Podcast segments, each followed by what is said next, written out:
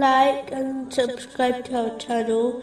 Leave your questions and feedback in the comments section. Enjoy the video.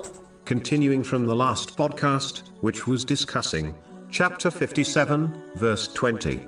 Know that the life of this world is but amusement and diversion, and adornment and boasting to one another, and competition in increase of wealth and children. Like the example of a rain whose resulting plant growth pleases the tillers. Then it dries and you see it turned yellow. Then it becomes scattered debris. In a narration found in Sunan Ibn Majah, number four one zero eight.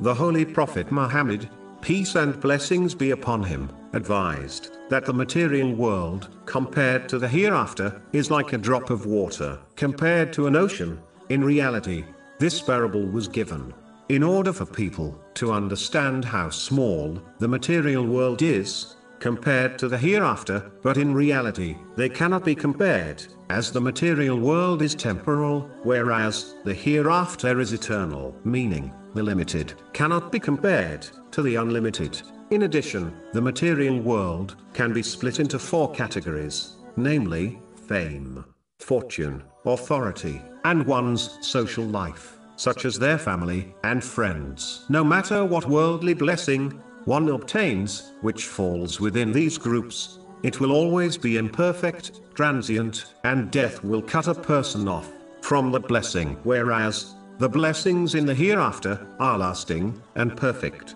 In addition, a person is not guaranteed to experience a long life in this world, as the time of death is unknown, whereas everyone is guaranteed to experience death and reach the hereafter. So it is foolish to strive for a day, such as one's retirement, which they may never reach, over striving for the hereafter, which they are guaranteed to reach. This does not mean one should abandon the world, as it is a bridge which must be crossed in order to reach the hereafter safely. Instead, a Muslim should take from this material world enough to fulfill their necessities and the necessities of their dependents, according to the teachings of Islam, without waste, excessiveness, or extravagance, and dedicate the rest of their efforts in preparing for the eternal hereafter by fulfilling the commands of Allah, the Exalted, refraining from His prohibitions, and being patient with destiny, according to the teachings of Islam.